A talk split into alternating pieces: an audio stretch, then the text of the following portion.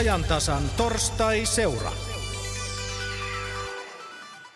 Kyllä vaan, kesä on kotimaan matkailu huippusesonkia, mutta millaisilla matkailutuotteilla nykysuomalaista houkutellaan jättämään rahansa kotimaahan? Hintatietoinen löytää ulkomailta runsaasti halvempia matkakohteita. Millaisia maakuntien matkailun näkymät ja kohteet oikein ovat? Millaisia hankkeita on vireillä ja mikä vaikutus esimerkiksi vähentyneillä venäläismatkustajilla on maakuntien matkailun tulevaisuuteen? Matkailu on siis aiheena. Ennen kuin menemme Helsingin kauppatorille Ylen aikaisen Vesa Marttisen kanssa, niin esitellään studiovieraamme. Tervetuloa Antti Isokangas. Kiitoksia. Olet media- ja markkinoinnin ammattilainen ja myös matkailun edistämiskeskuksen MEKin johtokunnan jäsen, mutta minkälainen matkailija olet itse? Hyvin satunnainen, välillä, välillä aika aktiivisesti ja paljon, viime aikana ei kovinkaan paljon. No mitä tämä tehtäväsi mekin johtokunnassa käytännössä tarkoittaa? Johtokunta on tämmöisessä organisaatiossa vastaa yrityksen hallitusta, se ohjaa sen johdon toimintaan, strategista suunnittelua. Ja sinä tietysti, kun median markkinointi on oma leipälajisi, niin siltä kantilta katsot asioita. Ehdottomasti jo on katsonut, että se on se, se mun roolini siellä. On, on kiinnittänyt huomiota erityisesti Mekon viime vuosina aktivoitunut ja uudistanut varsinkin digitaalista viestintää ja siihen on ollut, siinä on ollut aika paljon mukana. Niin ja matkailun edistämiskeskus sehän edistää matkailua Suomeen, eikö niin? Kyllä joo. Tämä kotimaan matkailu, se miten suomalaiset liikkuu Suomen sisällä, ei kuulu mekin, mekin toimialaan. Meidän tehtävänä on ennen kaikkea edistää sitä, että tänne tuotas rahaa ulkomailta. Niin sehän on vähän niin kuin vientiteollisuutta. Se on erittäin paljon. Se on yksi Suomen harvoista vahvasti kasvavista vientiteollisuuden aloista. No miten vertaisit suomalaista matkailun markkinointia noihin tärkeimpiin kilpailijamaihin? No ehkä iso ero on se, että käytettävissä on merkittävästi vähemmän resursseja. Pelkästään pohjoismaisten muiden valtioiden panostukset matkailumarkkinointi on jopa moninkertaisia Suomeen verrattuna. Mutta siihen nähden se on, se on toiminut aika tehokkaasti. Siihen sijoitetut rahat on tulleet aika hyvin takaisin. No siirrytään nyt kauppatorille, jatketaan myöhemmin. Kauppatorilla nimittäin niin sanokseni käytännön maamiehet jatkavat tästä matkailuaiheesta Ylen aikaisen lähetysauton kautta jatkaa nyt vieraaneen Vesa Marttinen. Tällaisena aurinkoisena päivänä, kun katsoo ympärilleen kauppatorilta keskellä Helsingin keskustaa, on helppo samaistua Tuulikki Beckerin saappaisiin Helsingin markkinointi Oyn toimitusjohtaja. Helsingin markkinoiminen tällaisena päivänä on varmasti helppoa puuhaa, mutta totuushan on kuitenkin se, että täällähän on pimeätä suurin osa vuodesta ja aika kylmää ja hankalaakin. Minkälaista hommaa se oikein on markkinoida Helsinkiä? No varsin antoisaa hommaa kyllä, että itse sanoisin, että matkailu Helsingissä on varsin ympärivuotista ja se kyllä se talvinen eksotiikkakin kiinnostaa, että se on aika hauskaa mennä tuossa jäiden seassa Suomenlinnan lautalla pakkasessa Suomenlinnaa ja keskellä talvea ja tämä uuden vuoden matkailu venäläisille erityisesti on varsin, varsin voimakasta, että tota, volyymeltaan varmaan kumminkin kesä on semmoinen selkeä sesonki. Pystyykö sitä vähän suhteuttamaan, että miten ne määrät jakautuu? No ehkä sillä lailla, että viisi kesäkuukautta on sama kuin seitsemän talvikuukautta. Et me lasketaan, että kesä alkaa toukokuussa ja päättyy syyskuussa. No niin, nythän eletään siis keskikesää jo käytännössä. Toinen haasteltava tänään on Ritva Laaksovirta, Helsingin turistioppaat sekä Suomen opasliiton, eli tämän kattoyhdistyksen puheenjohtaja. Sinä kun olet pitkään oppaan hommia tehnyt ja näissä yhdistyskuvioissa toimit mukana, mikä on semmoinen tyypillisin väärinkäsitys tai ennakko-oletus, mitä turisteilla Helsinkiä kohtaan oikein on? No enpä oikein tiedä, onko heillä väärinkäsityksiä. Pikemminkin heillä on tiettyjä odotuksia. He osaavat kaivata tätä meidän kolmiyhteyttämme, eli, eli äh, kauppatoria kautta Senaatintoria, äh, Temppeliaukion kirkkoa ja sitten Sibelius-monumenttia. Heillä, he saavat semmoisen ennakkoesityksen, esitteen, jossa nämä paikat on kuvattuna. Ja sitten tietysti niiden jälkeen tulee Uspenskin katedraali ja nämä lähiseudun Porvoo, Haikko ja muut.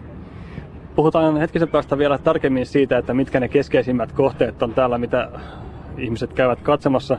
Ja nyt oikeastaan sen keskeisen ydinkysymyksen pariin, jos ajatellaan kotimaan matkailua, otetaan tämmöinen tyypillinen pariskunta Keski-Suomesta, joka pitää kesällä muutaman viikon lomaa ja sitten heillä on vähän tietokoneen käyttötaitoa ja vähän kielitaitoakin löytyy ja he miettii, että mihinkä sitä kesällä lähtisi. Millä tämä pariskunta saataisiin jäämään Helsinkiin eikä vaikka Berliiniin? No pitäisi käydä ensin visithelsinki.fi-sivustolla katsomassa uusimmat vinkit, että mitä Helsingissä on nyt meneillään. No anna hyvä vinkki, mitä täällä on meneillään. No tapahtumat on yksi semmoinen iso vetonaula Helsingissä, että täällä riittää tapahtumia joka päivälle. Se on ehdoton niin semmoinen vetonaula. Sitten ihmiset ei muista, että Helsingissä on luontoa. Meillä on meri tässä vieressä, meillä on Suomenlinna. Meri on monelle sisämaasta tulevalle tosi iso asia. Mitä oppaan näkökulmasta, mitä yleensä nämä Suomen sisällä liikkuvat ihmiset, jotka pääkaupunkiseudulle tulevat, millaisia odotuksia heillä on?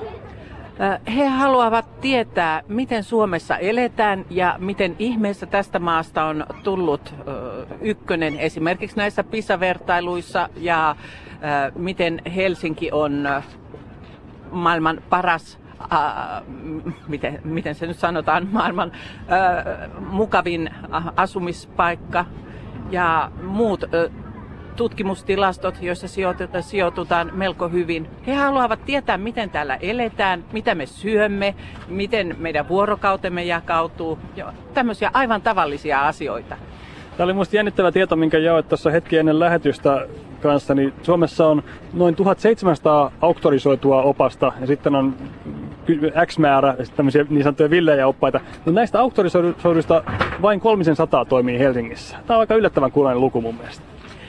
Äh, niin, vähän päälle 300 ja kahdessa eri yhdistyksessä järjestäytyneitä. Äh, ehkä voi sanoa sitten, että siinä missä muualla Suomessa oppaalla on pari kierrosta vuodessa, niin helsinkiläinen opas tekee niitä useita kymmeniä, parhaat jopa useita satoja, eli ovat tien päällä kaiken aikaa kesällä. Mihin nykyisin oma, omatoimimatkailu on entistä vaan helpompaa ja hotellien varaaminen ja reissujen varaaminen käy helposti netissä. Mihin opasta oikein tarvitaan tänä päivänä? Kyllä tarvitaan monenlaiseen. Siis äh, meillähän naapurikaupungeissa, Pietarissa ja Tukholmassa on kohteita, jotka selittävät itse itsensä. Museoita, linnoja ja sen sellaisia. Mutta äh, Helsingissä tai Suomessa, äh, kun matkailija tulee tänne, niin täällä ei olekaan sellaisia. Ja he haluavatkin tietää juuri näitä elämäntapaan ja ja ihmisten olemiseen liittyviä asioita. Miten kestämme tämän talven ja missä se lumi on. Nythän on kesä, onpas täällä vihreää. Ja he tulevat tämmöisiä asioita katsomaan. Ja nyt minun mielestäni niin meidän suomalaisten kannattaa entistä enemmän ottaa esille matkailussa tämmöisiä asioita, jotka eivät näy. Tämä on mielenkiintoinen tämä Tukholma ja Pietari mainittu, miten Helsinki voi siinä välissä erottua.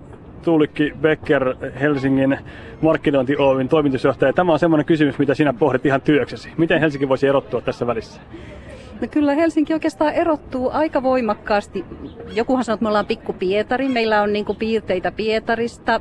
Tukholmasta meillä ei niinkään ole. Että meillä tulee tämä niin 1800-luvun Venäjä. Venäjän, histori- Venäjän vaikutushan näkyy hyvin voimakkaasti meidän kaupunkikuvassa koska saari oikeastaan niin rakensi tämän pääkaupungiksi ja, ja siitä tämä on niin lähtenyt. Mutta sitten meillä on tämä moderni arkkitehtuuri, joka tulee siihen höysteeksi. Että me ollaan niin kuin hyvin erilainen kuin Tukholma mun mielestä sillä lailla. Kulttuurillisesti kyllä, että meillä on design, pohjoismaista designia, pohjoismaista ruokaa ja muuta. Että sieltä tulee läntisiä vaikutteita. Mutta sitten sieltä idästä tulee sitten nämä omat vaikutteet. Me ollaan just sopivasti sulautuneena tässä keskellä. Sopivasti keskellä. Käydään nyt kuuntelemassa niistä nähtävyyksistä kuultua kyselyä toimittaja Kaisu Nevasalmi kävi Helsingin keskustassa kulkevilta ihmisiltä tiedustelemassa sitä, että mihin he veisivät ulkomaisen matkailijan Suomessa. Kuunnellaan. Öö, Suomenlinna. Siellä on tota, niin, niin, kaunista luontoa ja myös tämmöistä historiallista siinä samalla ja viileetäkin vielä näin kesällä. Mihin veisit ulkomaalaisen matkailijan Suomessa? No ehdottomasti jonnekin Keski-Suomeen, missä on, missä on järviä ja paljon mökkejä. Se on se Suomen rikkaus, on tämä luonto, niin ehkä sitä kautta. Temppeliaukion kirkkoon veisin kyllä ainakin. Se on mun, mun mielestä sen verran erikoinen jollakin lailla, kun se on, se on vaan jotenkin hieno kirkko. Ja toivottavasti silloin pitäisi olla joku konserttikin siellä. Porvooseen. Miksi Porvooseen? Koska mä itse sieltä kotoisin ja se on tosi kaunis kaupunki, niin mitä nimeäisit sieltä Porvoosta? No tietysti vanha kaupunki, ehdottomasti. Mutta että nyt näin kesäisin myös se jokiranta on tosi kaunis, että vaikka lähtisi tästä, niin tuolla J.L. Runebergille saariston kautta Porvooseen niin, ja sitten siitä vanhaan laaman niin syömään. Tapiola. Siellä on VGT ja onhan se nyt sen aika kaunis. Siellä on paljon vihreitä ja puistoa ja istutuksia ja ihan vaan pois tästä Helsingistä. Vesisen kulttuurisauna, joka on Merihas, koska se on ensimmäinen tota, yleinen sauna Helsingissä, oliko se nyt 4-50 vuoteen. Ja siellä itse asiassa näkee kyllä muitakin ää, turisteja. Jonnekin Lappiin ehkä. Siellä on kaunis luonto ja tolleen. Mihin veisit ulkomaalaisen matkailijan täällä Suomessa? Ehkä tuonne eduskuntatalolle. Miksi sinne? No jos on niinku, se symboloi Helsinkiä jollain tavalla, niinku, että se on yksi niistä näh, niin sanotuista nähtävyyksistä. Isoisä vesi Kolille ja Bombatalolle, koska ne on hyvin eksoottisia varmaan kaikille ulkomaalaisille. Aivan upeat maisemat ja rajakarjalaista kulttuuria lähellä toisiaan. No Turkuun voisi viedä. Turku on ihan kiva kaupunki, kesäkaupunki ja sitten Savonlinna oopperajuhlille tietysti. Se on ihan kiva juttu. Mun mielestä meillä on erityisen kaunis pääkaupunki ja se eroaa muista just siitä, että tämä on niin lähellä luontoa aina, niin mä varmaan näyttäisin kivinokkaa nyt sitten ulkomaalaiselle. Miksi juuri kivinokkaa? Onhan se siis, kuten koko Herttonimi, Utopia maan päällä, niin, niin se varmasti, se kauneus ja, ja luonto varmaan herkistäisi kovapäisemmänkin. No niin, otetaan tästä pieni kiinniotto. Täytyy kysyä sama, sama asia meidän vieraalta. Tuuli Becker, Helsingin markkinoinnin toimitusjohtaja. Kysytään niin päin, että jos amerikkalainen risteilyalus tulee Helsingin laituriin ja kuusi tuntia aikaa olla maissa, mitä näyttäisit vieraille? No näin lyhyessä ajassa niin täytyy sanoa, että joka, joka tulee ensimmäistä kertaa Helsinkiin, niin kyllä ne on tämä meidän sydän tässä näin, että tämä kauppatori ja senaatin tori, tämä ympärys, mikä tästä aukeaa. Niin siinä näkee oikeastaan vähän Helsingin kaikki puolet. Ja sitten kun kävelee Esplanadia tuosta noin, niin silloin sulla on se, melkein se Suomikin pienoiskoossa. Ja sä tunnet sen meren ja luonnon ja sen, jotenkin sen aitouden ja silti sulla on sitä designia ja historiaa ja kaikkea siinä yhdistettynä. Et se on semmoinen tosi kompakti juttu. Mikä taittuisi ihan kävellen ja lyhyessä matkassa. Entäs Opasliiton puheenjohtaja Ritva Laksavirta, mitä sinä näyttäisit turistille Helsingissä? No saattaisin tehdä näitä samoja juttuja kuin mitä Tuulikki Becker ehdotti, mutta sitten voisin viedä jonnekin meidän lähiöömme. Esimerkiksi tuossa äsken mainittiin Herttoniemi. Näyttäisin vanhaa ja uutta Herttoniemeä, kävelyttäisin siellä jossain metsikössä sieltä Herttoniemen tai Kulosaaren kartanon kautta. Niissä on aivan viehättävät puistot. Meillä on näitä kartanoita ihan tässä Helsingin liepeillä tusinan verran helpostikin saman päivän aikana saavutettavissa. Tai sitten näitä uudempia arkkitehtuurikohteita, jalkasin musiikkitaloa, jonka läpi pääsee kävelemään kuka vaan, ja sanomatalo, sama juttu. Kyllähän näitä riittää ja aika lyhyellä kävelymatkalla kaikki, kaikista näistä selvitään. Otetaan seuraavaksi katseet kohti itää. Nimittäin venäläisten turistien määrä, sehän on ihan keskeinen tekijä täällä Helsingissä, kun liikutaan. Ja nyt viimeisimmät tilastotiedot kertovat, että määrä on vähenemään päin. Pitäisikö tästä olla huolissa? Tulikin Pekka? No, ainahan voi olla huolissaan kasvun kannalta, mutta tota, ehkä Helsingissä mä koen, että tämä puoli on pienempi kuin Itä-Suomessa, että meillä on itse asiassa kuusi isoa markkina-aluetta, ulkomaista markkina-aluetta, jotka on kaikki vahvoja. Eli meillä, meillä tulee paljon matkustajia Saksasta, Iso-Britanniasta, Ruotsista, USAsta ja Japanista. Japani on noussut näiden suurten joukkoon nytten Venäjän lisäksi. Että meidän matkailu ei ole niin venäläisten varassa.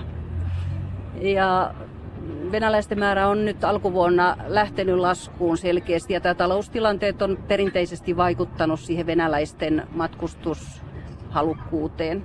Mutta silti meidän suurin lähimarkkina on ja pysyy. Niin, muualtakin tulijoita on, mutta venäläisten määrä on aika merkittävä. Joka tapauksessa ylivoimaisesti suurin taitaa tällä hetkellä olla tämä venäläisryhmä. Jos nyt tilanne tällaisena säilyy, siis tuoreen tieto oli maaliskuusta matkailuraportin mukaan venäläisturistien yöpymisien määrä pieneni 20 prosenttia 20 prosenttia vuoden takaisesta. Jos tämä on nyt koko totuus, niin minkälainen merkitys sillä on jatkossa? Mä luulen, että se korvautuu nyt muilla markkinoilla, että nythän meillä on muut markkinat tässä muutama vuoden ajan laskeneet vähän esimerkiksi Espanja ja Italia näiden taloustilanteiden takia ja siellä on selkeästi nyt lähtenyt taas nousuun sieltä päin tulevat matkailijat, että se korvautuu. Eli et ole huolissasi? En ole huolissani.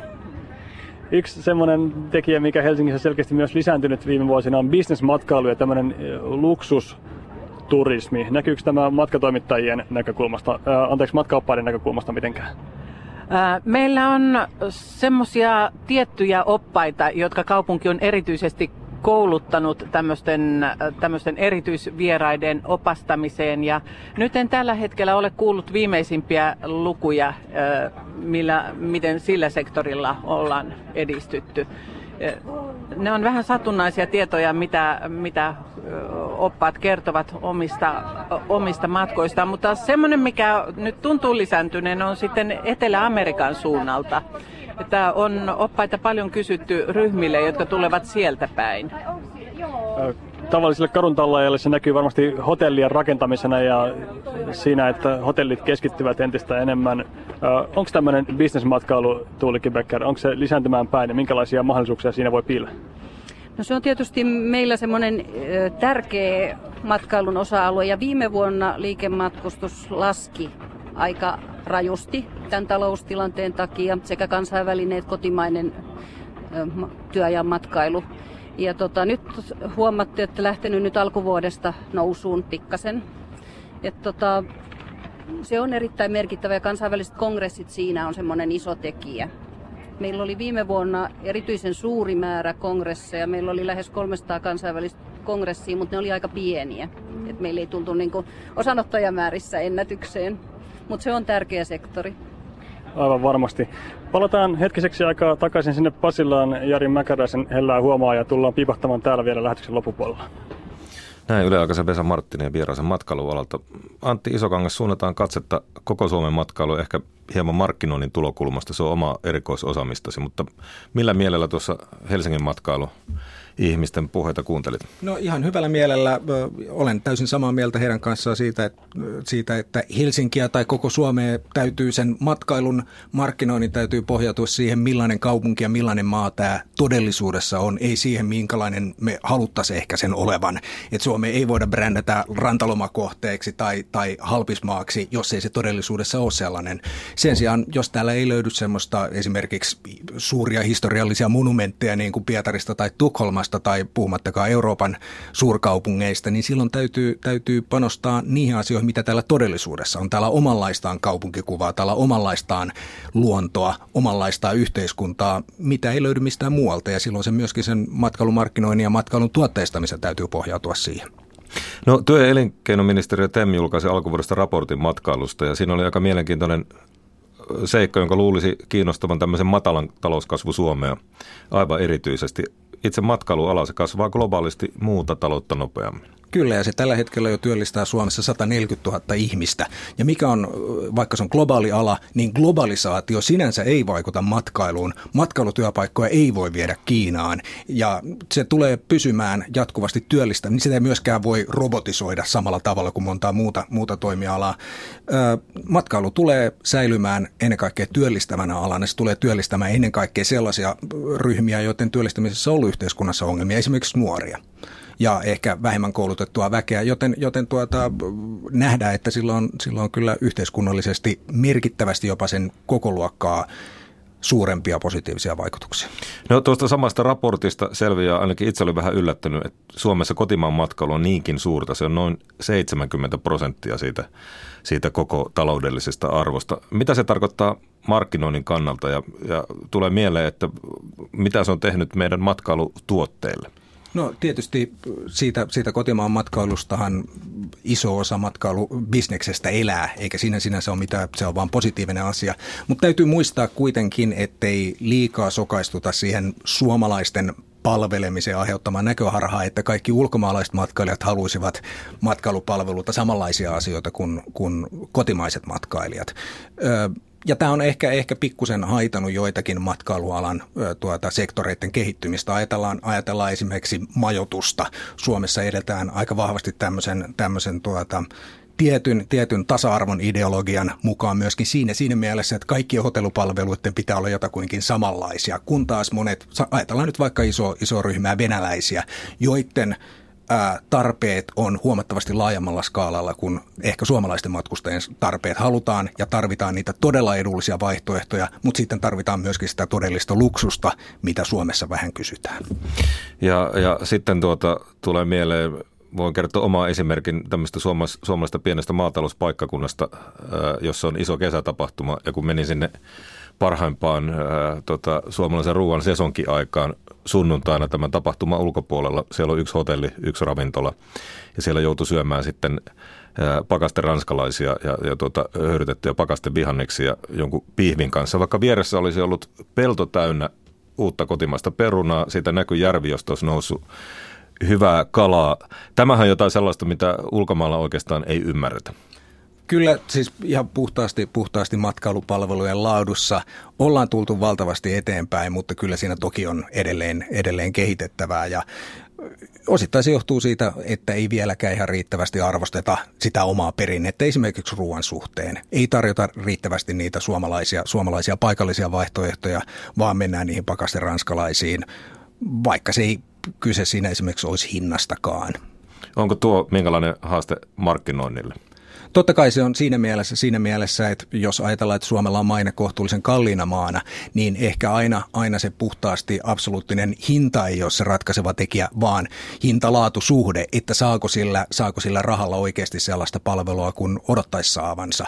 Ja jos, jos esimerkiksi sanotaan kesätapahtumien aikaan vaaditaan luksushotellihuoneen hintaa jostain, jostain opiskelijamajoituksen tasoisesta tuota, yösiasta, niin silloin, silloin se hintalaatusuhde ei kohtaa. Vaikka oltaisiin valmiita maksamaan aika paljonkin, varsinkin kansainvälinen matkailija, sanotaan nyt vaikkapa jonkin, jonkin ison opera-tapahtuma-aikaan, niin silloin, silloin tuota, sille rahalle pitää saada myöskin sen tasosta vastinetta. Törmääkö tähän meidän meidän haastavaan hintatasoon tämmöiseen kalliimmaan maineeseen markkinoinnin tekijä sitten ulkomailla? Jonkin verran kyllä, mutta et esimerkiksi nämä, nämä sanotaan koko maan matkailun kannalta isot, isot kohderyhmät, modernit humanistit, mikä, miten, millaiseksi se on määritelty, niin ei aina, aina tuota on, se hintajousto ei ole se keskeinen tekijä siinä mielessä, että mietittäisiin, onko varaa tähän, vaan pikemminkin se, että sille, sille tuota hinnalle pitää saada vastinetta. No tosiaan mekin markkinoinnin kohderyhmä on nyt nämä modernit humanistit, minkä mainitsit. Minkälaista porukkaa ne on ja, ja, ja tuota, miten ne tänne saadaan? No keskimäärin, keskimäärin puhutaan sellaisista ihmisistä, jotka on jo matkailleet aika paljon koulutetuista ihmisistä, jotka on ehkä nähneet jo ne Euroopan suurkaupungit, maailman suurkaupungit ja haluaa löytää nyt jotain sellaista, mitä, mitä ei ihan joka päivä näe. Ja semmoisia asioita Suomi pystyy tarjoamaan sekä kaupunkikulttuurin että luonnon suhteen. Venäläiset on pikkusen poikkeava ryhmä tässä, tässä ja sen suhteen myöskin tämä kohderyhmä on määritelty laajemmin keskiluokaksi. Mitä näille modernille humanisteille meidän maaseutu voi tarjota? Onko akankannot ja suopotkupallot tarpeeksi eksoottista näille jo kaiken nähneille? Kyllä Suomen luonnossa löytyy paljon sellaisia asioita, joita voidaan, voidaan tuota, myydä ja tarjota sellaisenaan, mutta kyllä siellä on paljon, paljon ihan tuotteistamisen varaa. Jonkin verran tämä tämmöinen hassuhauska Suomi, eksotiikka, akan kannot ja niin edelleen voi tarjota semmoista, mutta enimmäkseen, enimmäkseen se on sitä, että tehdään se, Suomessa esimerkiksi jos tuota, oletetaan, että viedään ihmiset sienestämään. Aika helposti oletetaan, että kaikkihan nyt on käyneet sienestämässä ja osaa sen tehdä, kun taas esimerkiksi niin kuin aidosti urbaanit britit saattaa olla ihan, ihan peloissaan jopa, jos se viedään suomalaiseen metsään. Et autetaan siinä, tehdään se helpommaksi, tuodaan siihen semmoisia palveluita, jotka, jotka tekee sen heille helpommin lähestyttäväksi. No mitä sitten nämä kaikista nuorimmat sukupolvet, tämmöiset diginatiivit somettajat, onko ne minkälainen haaste matkailumarkkinoinnissa? No ihan varmasti, ihan varmasti heitä pitää lähestyä omalla tavalla. Ja totta kai digitaalinen viestintä ja ennen kaikkea sosiaalinen media on muodostunut kaikille kohderyhmille. Ja ehkä niitä ihan kaikkein varttuneimpia lukuottamatta kaikkein keskeisimmäksi kanavaksi viime vuosina. Ja, ja sitä, kautta, sitä kautta ollaan jo oikealla tiellä. Ja varsinkin esimerkiksi Helsingin ja Suomen yleisemminkin maine joissain tämmöisissä sanotaan kohderyhmissä, esimerkiksi Britanniassa – on, on kehittynyt aivan hirveästi. Helsinkihän on oikeasti aika jopa niin kuin cool kansainvälinen pieni suurkaupunki Helsinki, tuota Euroopassa. Et en, mä, en mä usko, että siinä sisällössä sinänsä on mitään ongelmia. Miten se, miten se tuodaan heille, niin sitä täytyy vaan kehittää ja sen parissa tehdään jatkuvasti työtä. No tuolla varmasti on kuulolla ympäri Suomea tuhansia matkailuyrittäjiäkin. Mitä tässä kuulissa Helsingissä on semmoista, mistä saataisiin vetoapua muuallekin Suomeen? Kyllähän suuri osa Suome, Suomeen kohdistuvasta kansainvälistä matkailusta luokottamatta sitä, joka tulee itäraja yli, tulee Helsingin kautta jolloin, jolloin tuota pitää, pitää ehkä niin kuin panostaa Suomeen kokonaisuutena. Harva tulee yksistään Helsinkiin, harva tulee yksistään sinne luontoon, että yleensä, yleensä täytyy, täytyy sitten luoda semmoisia, ja tässä tietysti niin kuin matkanjärjestäjät ja tämmöiset, tämmöiset toimijat, ne paketoijat on keskeisessä roolissa. No miten venäläiset on, niin kuin, tässä on käynyt ilmi vähän erilainen ryhmä. Mitä täällä on sellaista, mitä voitaisiin tehdä paremmin, jotta, jotta kovempinakin aikoina sieltä tänne matkailurahaa tulee? No juuri nyt, nyt tämä, tämän, vuoden, tämän vuoden haasteet johtuu paljon tietysti ruplan heikosta kurssista, ei niinkään ehkä niistä poliittisista ongelmista ja silloin tietysti ihan, ihan ensimmäisenä se hinta on asia, mihin pitäisi kiinnittää huomiota. Mutta sitten laajemmin pidemmällä aikavälillä, niin kuin varmaan Urho Kekkonenkin muistuttaisi, niin, niin maantieteelle ei voi yhtään mitään. Se Venäjä ihan varmasti tulee säilymään hirveän tärkeänä osana suomalaista matkailua jatkossakin. Ei se siitä mihinkään katoa. Joten, joten tuota, pitää, pitää panostaa siihen, että palveluja kohdistetaan entistä paremmin venäläistä makua vastaaviksi että viestitään entistä enemmän venäläisen kulttuurin ehdoilla sillä tavalla, että he ymmärtää, ymmärtää ja tuota, vastauttaa sen viestin entistä tehokkaammin ja myöskin, myöskin sillä lailla, että tuodaan entistä laajempaa skaalaa palveluita heidän tarjolleen tai tarjottavaksi. No Antti Isokangat, jos, jos olisit nuori juuri aloittava matkailuyrittäjä, niin mitä tekisit? Miten erottuisit suuresta joukosta markkinoinnin kautta? Se riippuu mitä, mitä oltaisiin oltais tarjoamassa, mutta et, mua ainakin kiinnostaa, mikä on hirveän mielenkiintoista, että Helsingissä esimerkiksi hotellipalvelut on kehittyneet viime vuosina tosi paljon. Että on tullut paljon myöskin, ei pelkästään, pelkästään tuota vaihtelua, niin myöskin skaalaa, skaalaa siinä, siinä, että on, on tuota hyvin kohtuuhintasta, on, tai ainakin kohtuullisen kohtuuhintasta, ei nyt vielä ihan halpaa, mutta myöskin erityyppisiä, eri fiiliksisiä paikkoja. Toivottavasti semmoista tapahtuu, tapahtuu myöskin muualla Suomessa entistä enemmän, ja ennen kaikkea sen ei pelkästään kansainvälistä esimerkkejä mukaan, vaan niiden paikallisia erikoisuuksia, paikallista kulttuuria, paikallista historiaa hyödyntäen. Historia on esimerkiksi sellainen asia, mitä ei Suomessa ollenkaan osattu riittävästi hyödyntää matkailumarkkinoinnissa. Kerrottaa sitä, että mitä täällä on joskus tapahtunut. Tämä, tämä kiinnostaa yhtä hyvin aasialaisia vierailijoita kuin, kuin brittejä ja amerikkalaisia, kuin, kuin erityisesti venäläisiä, joita kiinnostaa hirveän paljon Suomen historiaa, jota ei ole heille ollenkaan riittävästi osattu kertoa. Mennään vielä hetkeksi kauppatorille. Vesa Marttinen, millä mielellä siellä kuunneltiin Antti Isokankan näkemyksiä? Hirveän keskittyneesti ainakin kuunneltiin ja täällä kesäpäivä edelleen kauneimmillaan, että mikä tässä on istuessa. Ehkä tuosta kehittämisaiheesta voitaisiin pari sanaa vaihtaa täällä vielä. Helsingin kehumiseen käytettiin paljon aikaa tuossa puolen jälkeen, mutta nyt voitaisiin puhua tulevaisuudesta.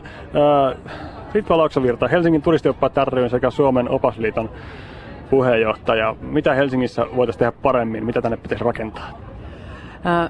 Ehkä äh, en osaa sanoa, mitä tänne pitäisi rakentaa, mutta semmoinen, mitä voisi viedä edelleen eteenpäin, on yhteistyö eri toimijoiden välillä. Tuossa äskeisessä pit, pitkässä puheenvuorossa äh, puhuttiin, äh, puhuttiin siitä, että hotellipalveluja ja muita matkailupalveluja, pitäisikö niitä rakentaa, rakentaa lisää.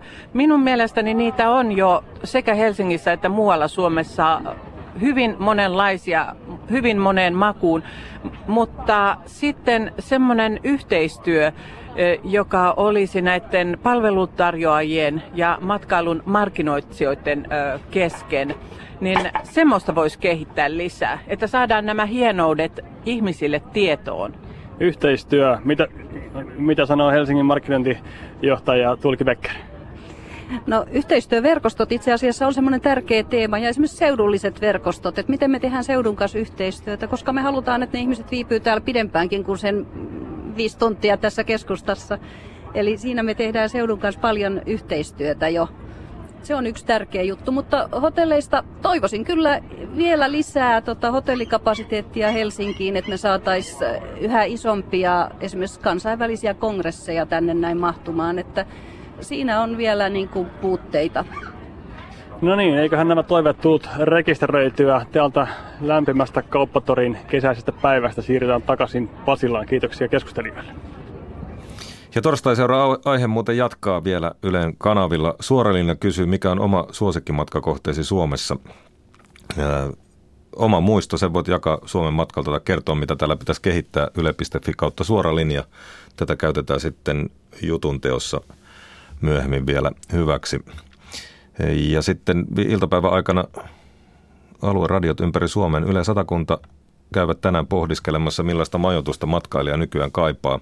Sopii ehkä tämänkin keskustelun teemoihin. Selvitysten mukaan persoonallinen majapaikka on nyt in, ja iltapäivälähetyksessä Satakunta käy viime vuoden hostelliksi Suomessa valitussa porilaisessa Hostel Riverissä. Yleensä Yle Häme puolestaan kertoo, miten paikalliset matkailuyrittäjät hermostuivat pari vuotta sitten maakunnan kehnoon matkailuorganisaatio ja päättivät tehdä homman ihan itse. Miten työ on kantanut hedelmää? Tehdäänkö Hämälästä matkailukesä jo yhdessä? Ja sitten meillä kertoo radio Perämeri iltapäivän aikana, miten turisti tai tämmöinen veneetön natiivi pääsee nauttimaan Perämerestä Merilapissa. Ja vastaus kuuluu, että paremmin kuin vuosiin, sillä Torniossa aloittaa uusi charter-veneyrittäjä. Kemi Oulun välillä aloittaa linja-alus ja Kemi edustalle merelle pääsee edelleskesien tapan kahdella paatilla ja siellä kuullaan myös uusista kansallispuistosuunnitelmista. Rakenteella on myös Suomen pohjoisin merellä oleva pienmene-satama. Eli aihe jatkuu pitkin iltapäivää vielä Radio Suomessa juuri siellä päin, missä itse asut. Öö, lähetysikkunassa on hyviä ideoita. Kuulemma ulkomaalaiset miehet kannattaa Suomessa viedä naisten tansseihin ja, ja tuo Antti Isokankankin mainitsema idea – sienien poiminnasta saanut jatkoa, että marjojen poimintaa voisi myöskin viedä ja pitäisikö niitä turisteilta vaikka kysyä, että mitä ne vaikka haluaisi tehdä. Tämä torstaiseurasta ja ajantasasta tällä erää. Jari Mäkränen kiittää ja kello 15 aikamerkin jälkeen tuoreimmat Yle Uutiset.